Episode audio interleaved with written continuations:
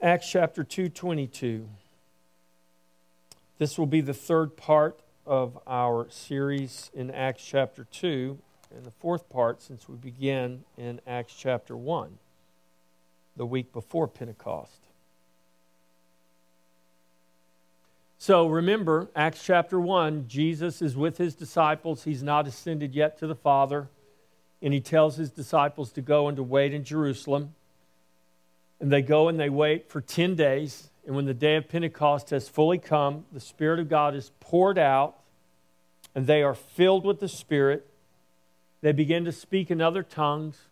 They come down from the upper room, and there are men gathered from every nation under heaven, the Bible tells us.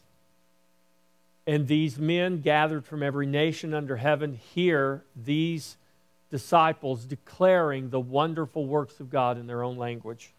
And they recognize that these disciples are from Galilee and they know they're basically illiterate fishermen. How in the world are they speaking and how are we hearing them declare these things in our own language?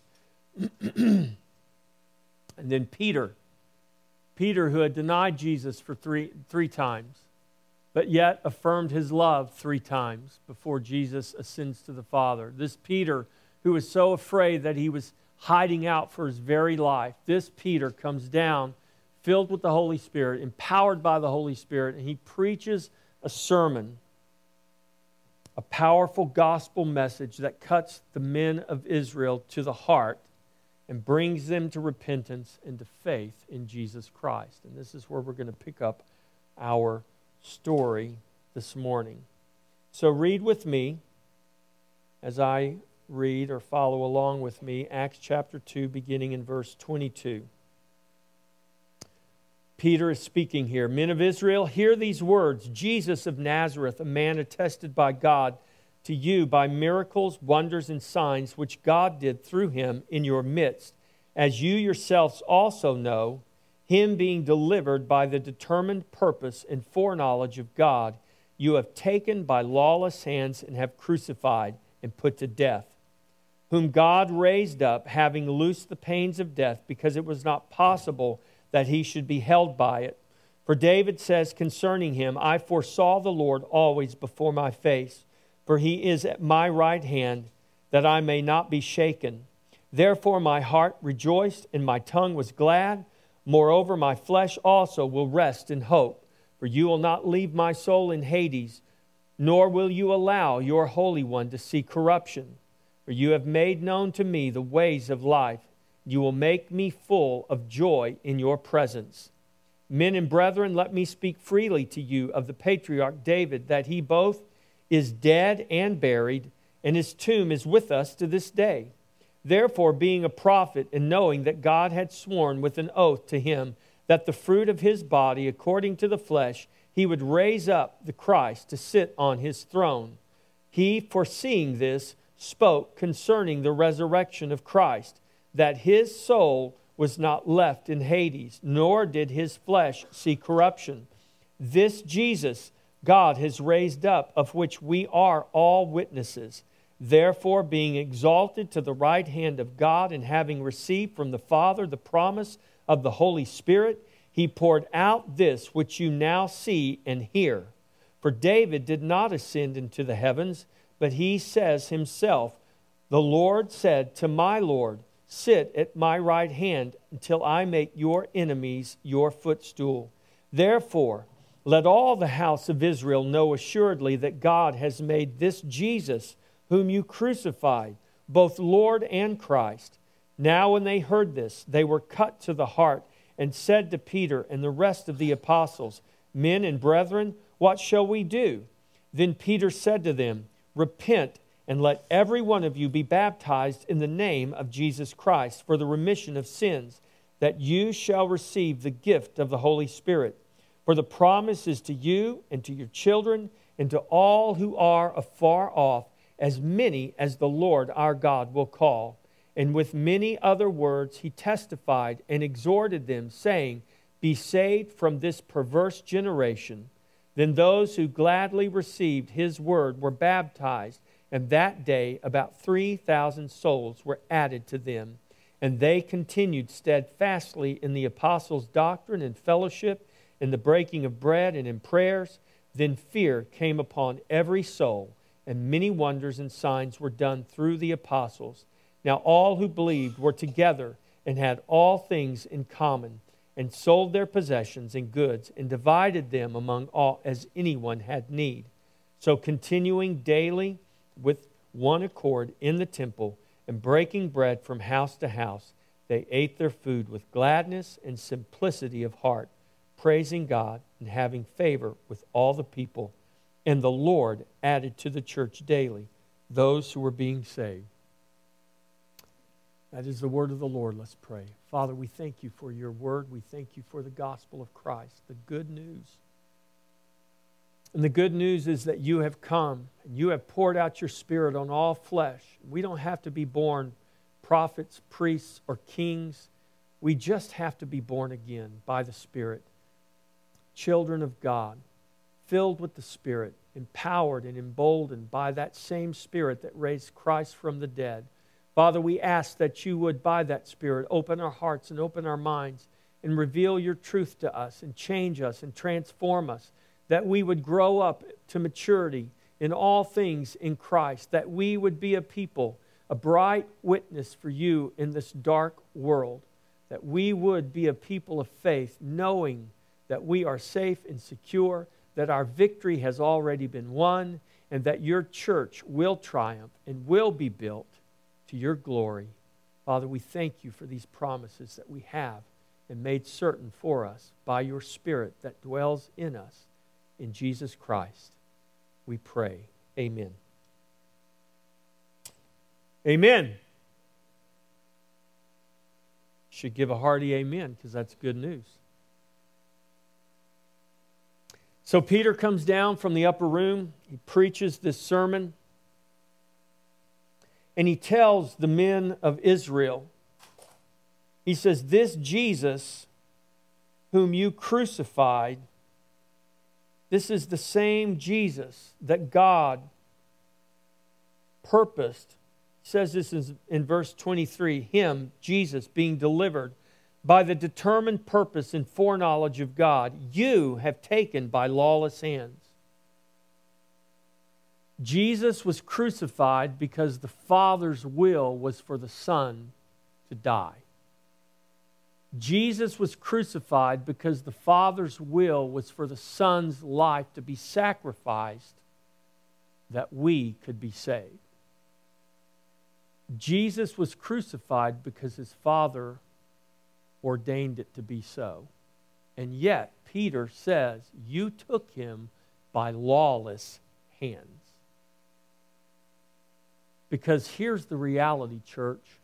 You would say, I would never crucify Jesus. Have you ever wondered if you would have lived in that day and been present in that time, and you would have been witness to Jesus and heard him preach the kingdom and saw him do his miracles and even raise the dead?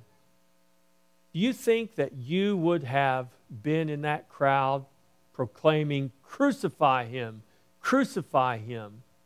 I'm willing to bet that you would say, Not me, I would never do that. But here's the reality it was God's foreordained plan. The moment Jesus broke this earthly plane, when he was conceived in the womb of Mary, it was the purpose, the plan, the will of the Father that he be crucified, died, and buried by the hands of lawless sinners. And we would like to think that we would never be that lawless sinner that would crucify Christ. But here's the reality. But by the grace of God, every one of us would crucify him. And every one of us, in a sense, did crucify him. And the only reason we are here today professing our love and our allegiance to Jesus is not because we're good people, much better than those lawless sinners who carried him off to be crucified. No, the only reason we're here proclaiming our love and allegiance and worshiping Jesus today is because God's grace has been extended to us. And by His grace, we are not like those lawless men any longer, though we were all born just like them.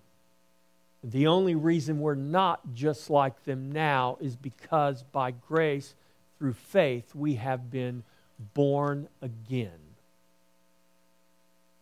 And because we are new creations with new hearts and minds being renewed to that truth, we love Jesus and we worship Jesus. And we pledge our allegiance to Jesus. And Peter is reminding you, lawless men of Israel, you rejectors of the Messiah, you crucified him. It was the Father's will. You could not have done it apart from the Father's will. But you did it willingly, lawlessly, and it was your it was your will to do it, and you did it. And when they realized what they had done, the question they asked is, What do we do now? So we see in verses 22 through 36 that Peter boldly preaches this gospel message. And the preaching of, God, of the gospel broke through the hardness and it cut to the heart, the Bible says. It cut to the very heart of these men. And this demonstrates for us the power of the gospel delivered by a messenger empowered by the Spirit. This is why the Spirit was poured out, that we would be empowered messengers proclaiming the gospel. It's not our power that makes the difference, it is the power of the gospel. And it is the power of the Spirit emboldening us that makes the difference. You are simply, I am simply a messenger. It is the power of the message that breaks through the hardness and cuts to the heart of men who just previously had rejected Jesus. The world is full of these men and women and humans who live in rejection of Jesus Christ. And it's not our ability to convince them to believe. Don't ever, ever, ever think it's your job to convince someone to believe in Jesus. Because if you believe that and you endeavor to do that and you actually are successful you're really doing someone a great disservice. Because if you have the ability to convince them to believe, then there's someone better than you that has the, abil- the ability to convince them not to believe. And if the reason they profess faith in Jesus is because some human has convinced them to do so, then they're not really born again. They've just been convinced by a logical, reasonable argument. if the preaching of the gospel and the power of the gospel is not sufficient to break through the hardness of our hearts and cut us to the very depths of our heart and save us and transform us, then there is no words a man can speak or from the resources of a human mind or a human heart, no words that we can speak from our own resource that can convince you. Well, it may convince you, but it can't save you. Only the gospel can save you. Only the gospel is the power of God to salvation. And all we are called to be are messengers of the gospel. We are not powerful, the message is powerful. We don't have any power within ourselves, but the same spirit that raised Christ that dwells in us, now that, now that is powerful. We're simply vessels that contain and are filled with that power. And just like those lawless men carried away Jesus to be crucified, we are to be surrendered men and women under the law of God, carrying forth this gospel message in the power of the Spirit trusting that through the simple delivery of the gospel, God will take that powerful message, that powerful word, and he will break through the hardness of men's hearts. We are messengers empowered by the Spirit who are called to go out in the authority of Jesus and proclaim the gospel and make disciples and teach them that they are to obey. This is not a suggestion. We are not commanded to go out and suggest that men believe. We are commanded to go out and we have been given authority to command men to believe. Men are under the command of God. The command of God is believe the gospel, believe in Jesus. God commands that. And when we do not obey that command, we are in direct rebellion to God. And that does not end well for anybody, which is exactly what Peter is telling these men of Israel. You've rejected the Messiah. You've taken him by your lawless hands and you crucified him. Yes, it was the will of the Father, and thank God it was, because none of us would be saved today if it was not the Father's will to crucify the Son. And thank God that the Son, in perfect obedience to the Father, walked that path throughout his life here on this earth and carried that cross and went to that hill and allowed himself to be crucified, allowed his life to be taken. He, in fact, it was not taken. Jesus said, No man takes my life, but I give it. In submission to the Father, he carried that cross, and on that cross, he gave his life because it was the will of the Father for his life to be given.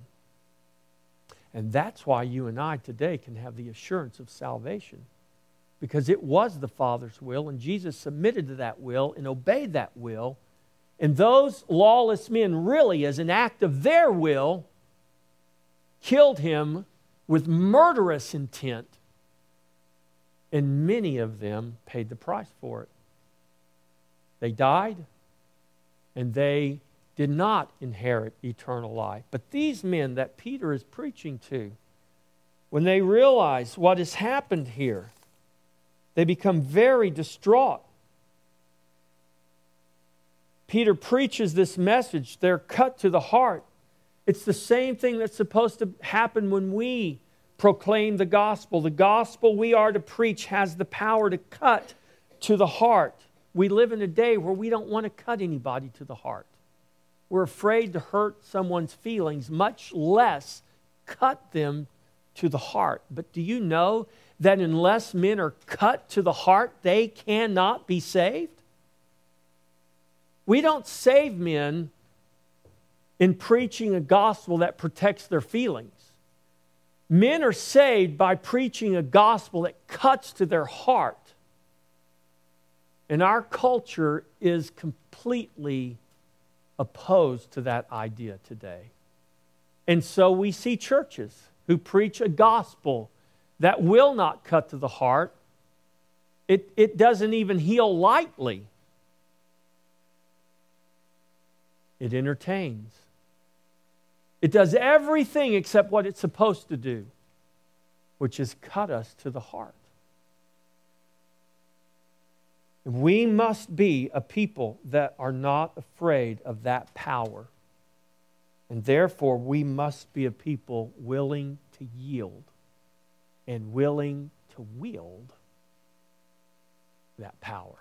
We must yield to that power and we must wield that power. This is why when the Bible writes, uh, and it's talking about the armor of God, the Word of God is the only offensive weapon we have. It's the sword of the Spirit, the, the Word of God. Jesus used the Word of God when he opposed the enemy, when he was tempted. Peter, as we read his sermon, is using the Word of God, and it is the Word of God that is cutting to the heart. So they hear this. And it says, Now when they heard this, they were cut to the heart and said to Peter and the rest of the apostles, Men and brethren, what shall we do? What should we do? In response to the question, What shall we do? Peter commands that they repent and be baptized in the name of Jesus Christ. Repent, that word literally means to change your mind. We say it means to turn around, to change direction. But listen, you'll never turn around or change the direction until your mind tells you to do that, right? To repent is to have a change of mind, it's to change the way you think. To change your mind is to change the way you think, and therefore it changes the way you live. The command to repent is a command for men to change their mind about Jesus. This is what this is the point of Peter's sermon. He's saying, You killed him, you crucified him through your lawless rebellion. Now change your mind about him, repent, and be baptized in the name of Jesus.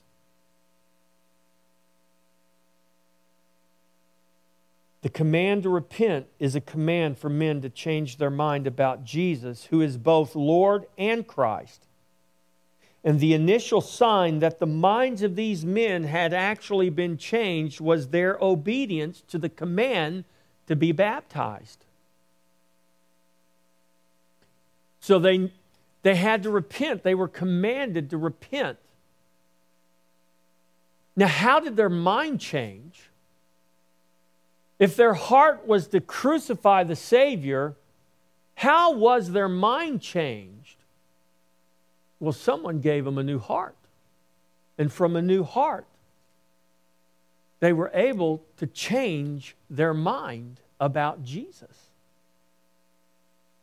And this is exactly what the grace of God does it gives to us a heart to trust Him, a heart to turn to Him, a heart that can love Him instead of a heart that is opposed to him. A stone cold, black, dead heart. This is what Ezekiel writes when he says, There's coming a day when God will take your stone cold heart and give to you a warm heart of flesh. And this is what happens when we're born again. We come alive because God gives us a living heart.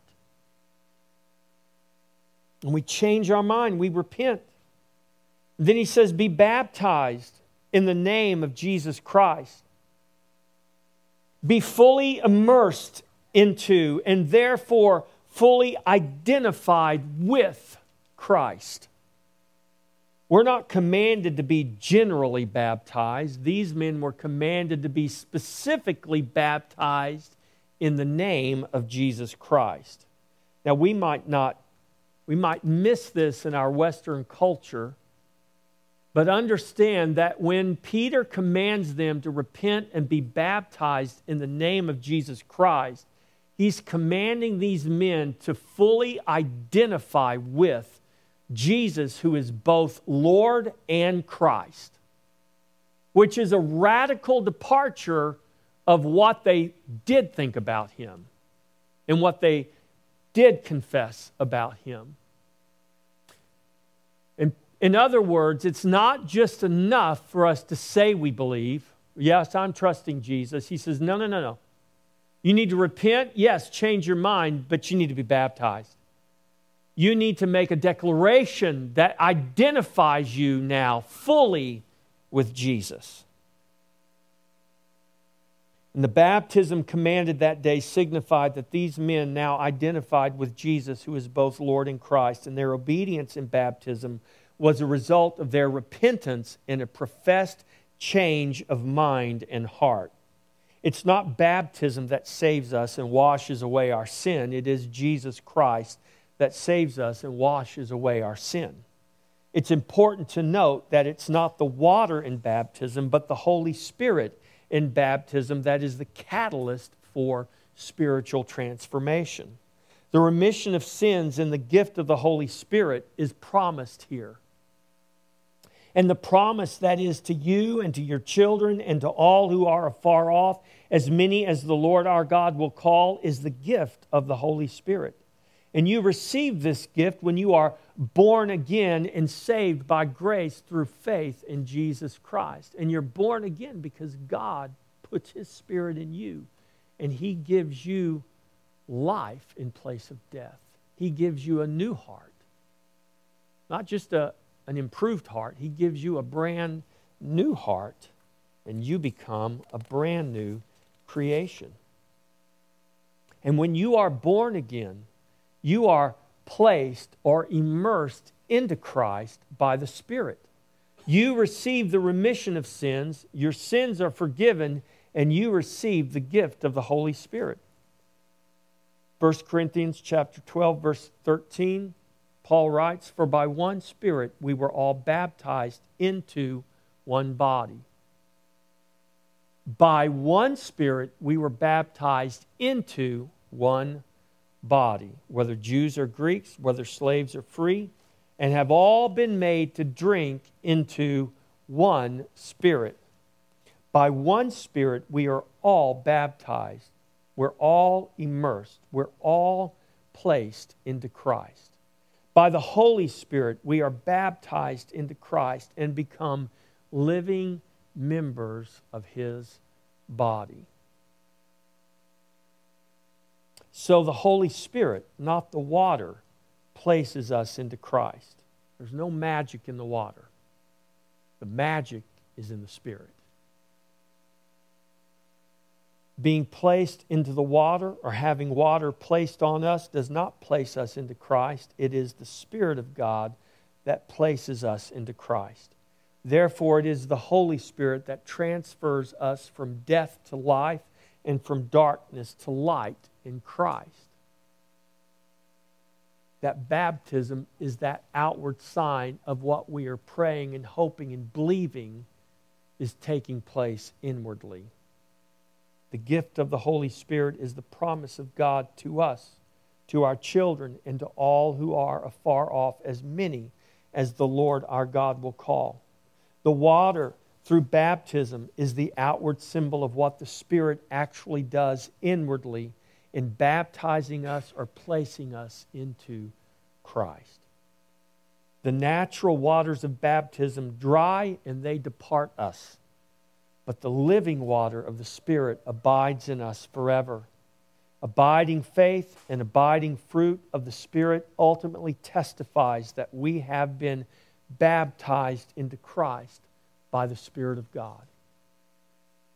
So we can baptize an infant or we can baptize an adult. I was 24 years old when I was baptized.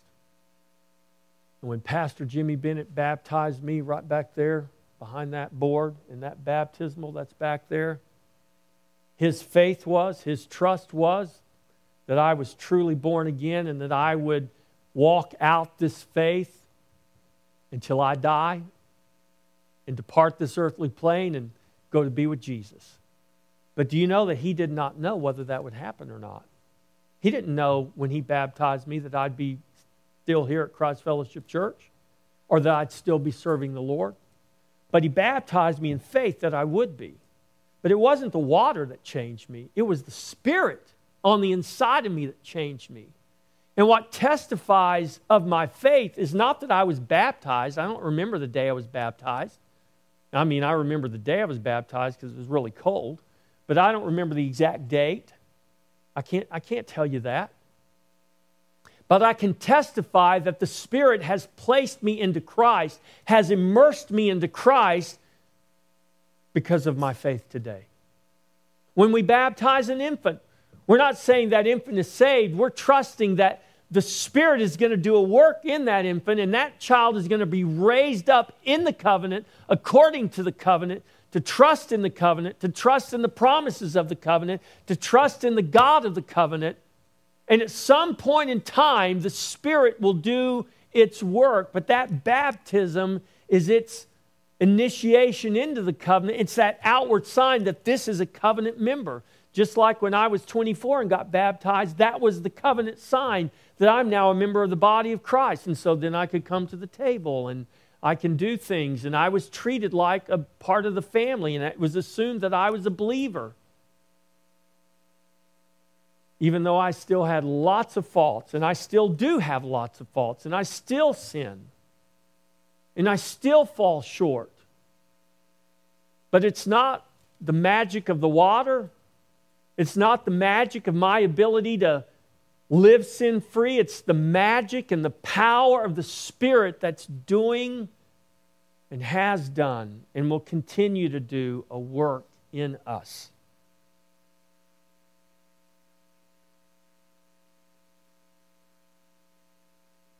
The Holy Spirit is the guarantee of our salvation. Paul writes this in 2 Corinthians 1:22 and Ephesians chapter 1 verses 13 and 14. The Spirit of God in us is the guarantee of our salvation. And when we are saved by grace through faith in Jesus Christ, we receive the gift of the Holy Spirit. And it is the Holy Spirit that baptizes us into one body. It is the Holy Spirit that comes to dwell in us and seals us. It is the Holy Spirit that bears witness with our spirit that we are children of God. Romans 8, verses 14 through 16. It's the Holy Spirit that empowers us to be witnesses. It is the Holy Spirit that manifests the life of Christ through the body, this body and this body. It is the Holy Spirit that produces the living fruit of the Spirit made manifest personally in our lives and corporately in the church. And if we are abiding in Christ and Christ is abiding in us, it is so by the Holy Spirit that lives in us. Ultimately, it is not our baptism in water that indicates true change. True change inwardly will be made manifest outwardly by the life and the fruit of the Spirit that abides in us by grace through faith in Jesus Christ. Those men that day, when they were baptized, they weren't saved because they got baptized. They got baptized because they realized that their salvation was in Jesus. And they were willingly, they were willing to identify fully and completely with that Savior, the Lord Jesus Christ. And it was that Holy Spirit that was poured out that day that placed them, immersed them into that one body, under that one head, the Lord Jesus Christ.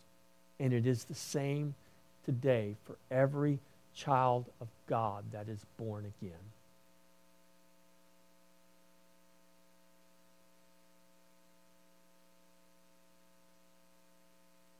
So ultimately, it's not our baptism in water, it's our baptism by the Spirit. We can repent outwardly and we can be baptized outwardly, but we must be changed inwardly by the Spirit. And the reality of the Spirit in us will ultimately produce the reality of a changed heart, a changed mind, and a changed life. In other words, if we profess faith in Jesus, but there is no change in our life, we should be troubled and we should examine ourselves. And we should ask ourselves if I truly am trusting in Jesus, if I truly love Jesus, why is there not a change taking place in my life? Because if Christ is in you, dwelling in you by his Spirit, there will be a change. There must be a change. That life must be manifest. And you're not saved because it manifests, it manifests because you are saved.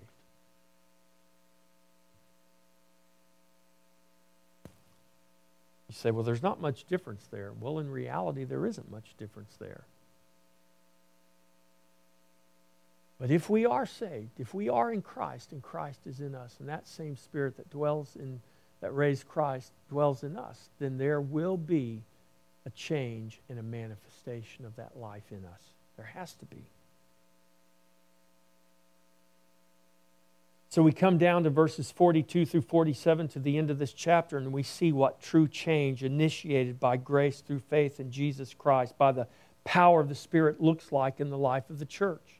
The people of God are empowered by the Holy Spirit to be His witnesses, and Christ is made manifest in His body of believers as they daily live out their faith. And in these verses,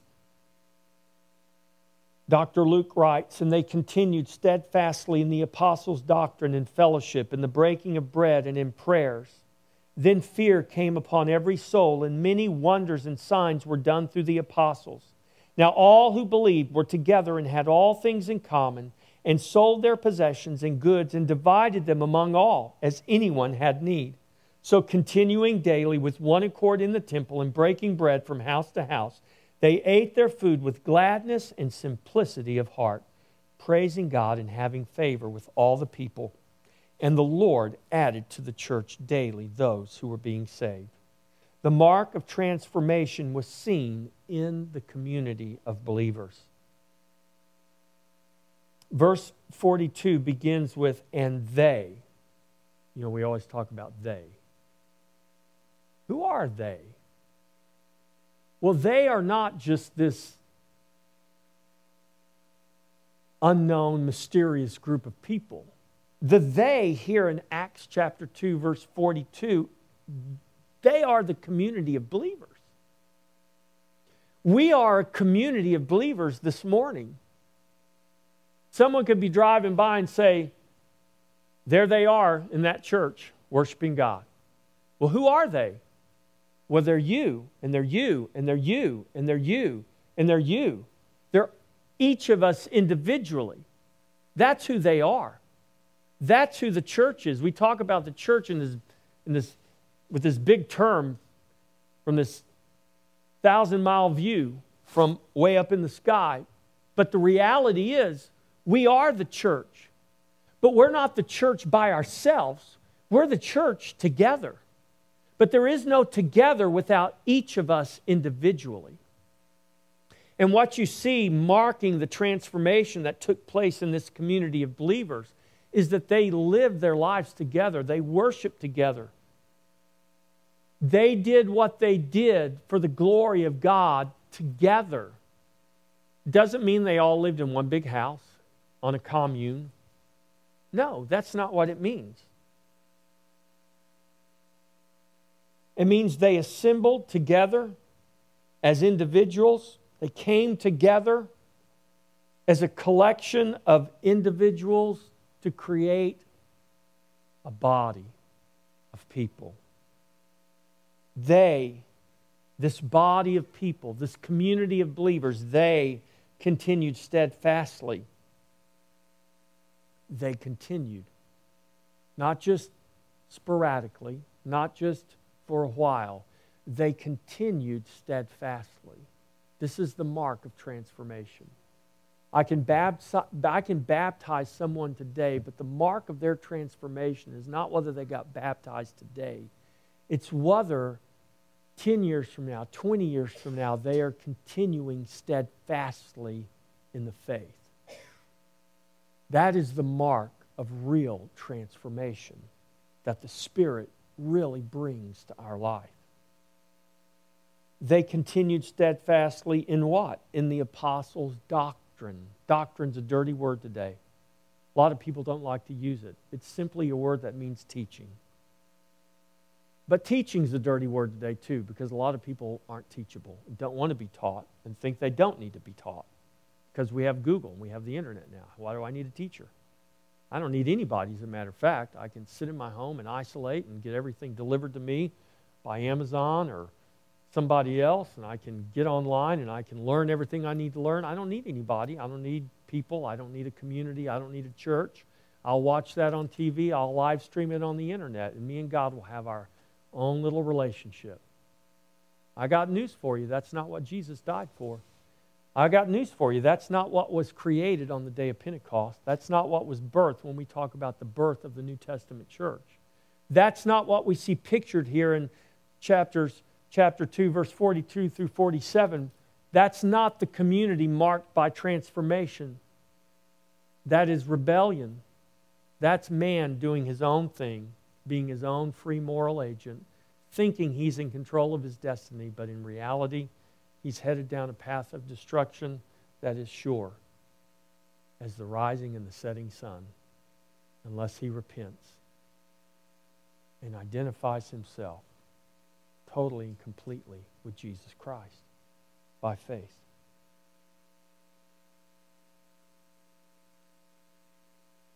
They continued steadfastly in the teaching of the apostles. or in the teaching of the Word of God.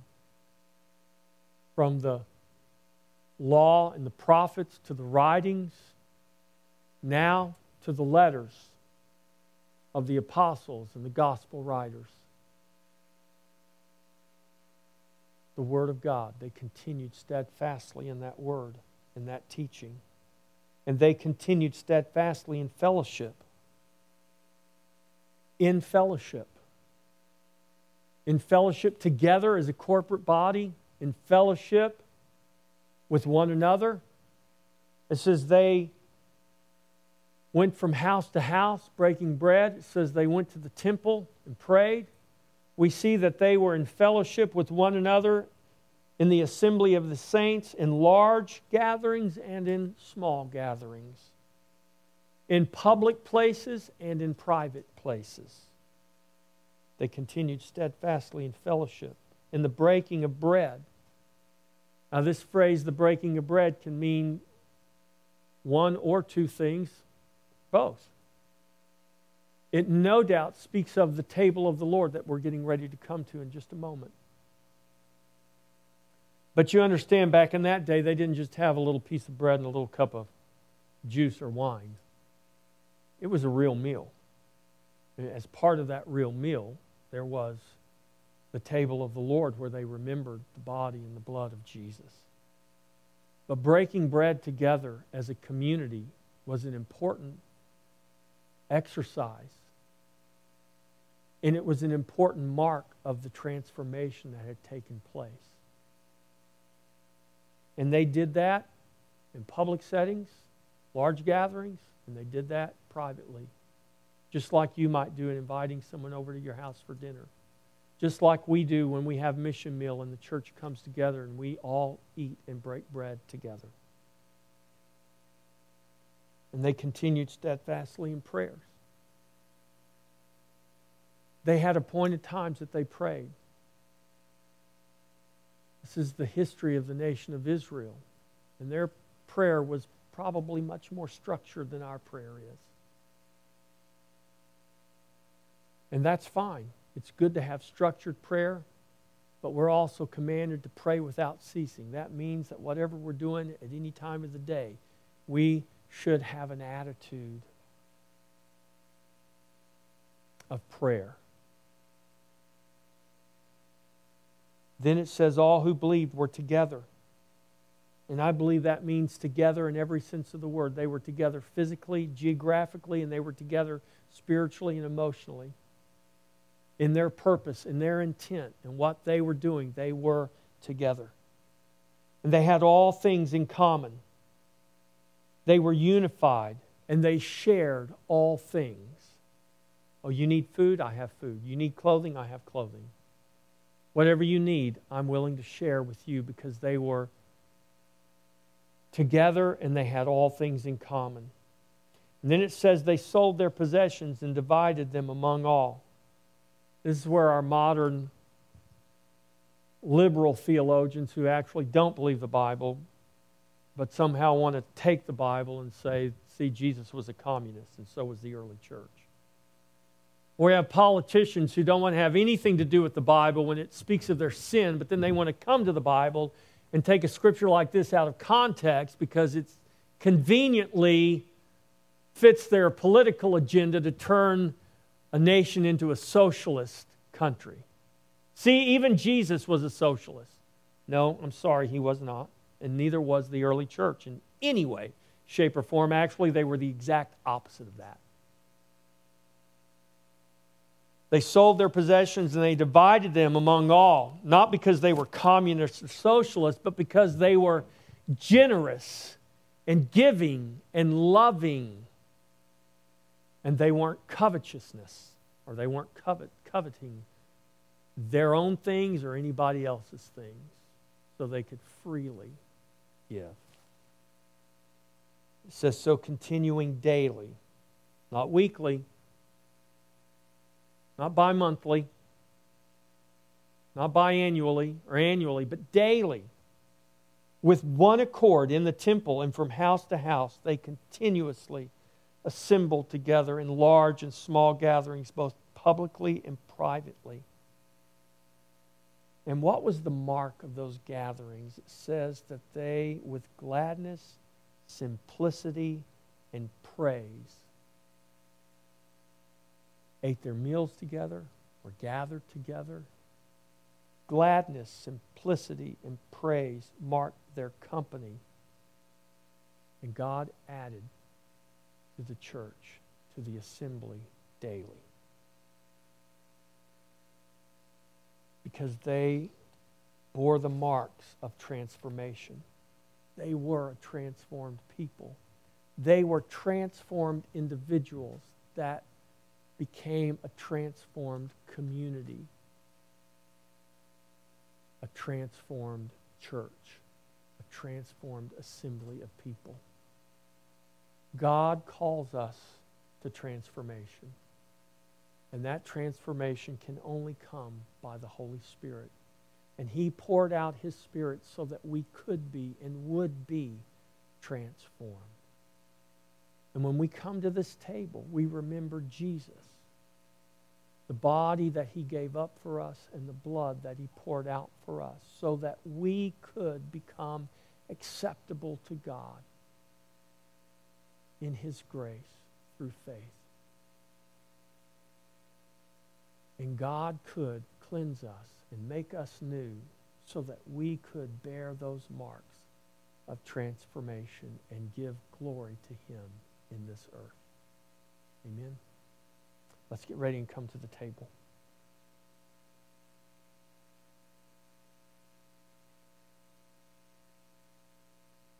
When we come to this table, I want to remind you that what's most important about this table is the body of Christ. And I don't mean that little piece of bread. And I don't mean Jesus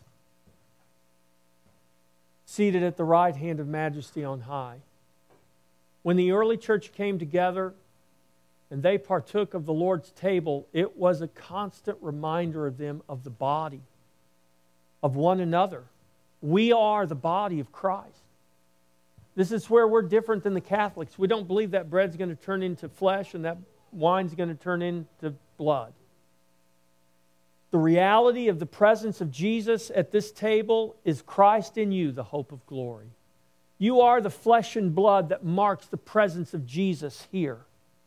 And when the early church came to the table of the Lord, they were conscious of the body. And when they weren't conscious of the body, we have letters like 1 Corinthians where Paul brings correction to the church and he says, Your problem is you're not correctly discerning the body. If you were correctly discerning it, you wouldn't have pride, you wouldn't have arrogance, you wouldn't have uh, envy for somebody else, covet someone else's gift. You don't have any love because you're not discerning the body. You're focused on yourself instead of focusing on what Christ has done in making us all individual members part of one body. We are part of one another. We are the body of Christ. So, that having been said, I invite you to come to Jesus. Come to this table. Let's all stand. Here's your charge today. So, I want you to remember we're together. We're together here. We're together in Christ. We're one in Him. When you think of Christ, don't think of Christ without thinking of his body. Don't think of Christ, the person of Christ, without thinking of the persons that make up his body. If we call ourselves the church, and we do, our life must give witness accordingly. For to call ourselves the church is to identify with Christ. And if we identify with Christ, we must conform to his life and his character as revealed to us in His Word. The life and character of Christ is first revealed to us when the Scripture records that in the beginning God created the heavens and the earth. That's the beginning of the gospel, recorded for us. From the beginning of Genesis to the recorded end in Revelation and all that is in between, Christ is made known and made manifest in all things. As we profess to repent as we are baptized, whether we are infants or adults, the true measure of our faith is a life that is transformed. Our lives are not transformed by our baptism or even by our repentance. Our lives are transformed by the grace and the power of God working in us by the Holy Spirit. To be baptized and to be filled with the Spirit is to be changed and to live in submission to the Spirit. Do we fail? Yes. What do we do then? We repent and we keep moving into the future. You cannot be transformed by living in the past. You are transformed as you look to Christ who is ahead and moving forward, moving forward into the future as he has prepared and purposed in his sovereign grace. If you are a child of God, it is because the same Spirit that raised Christ from the dead lives in you. Therefore, walk in the Spirit and be transformed by his renewing power. And the scripture promises that we will not fulfill the lust of the flesh if we do that. You are the church. We are the church. We are the blood bought, the redeemed. Therefore, say so and live so. God commands it. He does not suggest it, He commands it. And if we are His, then let us obey no matter what the cost may be. Amen.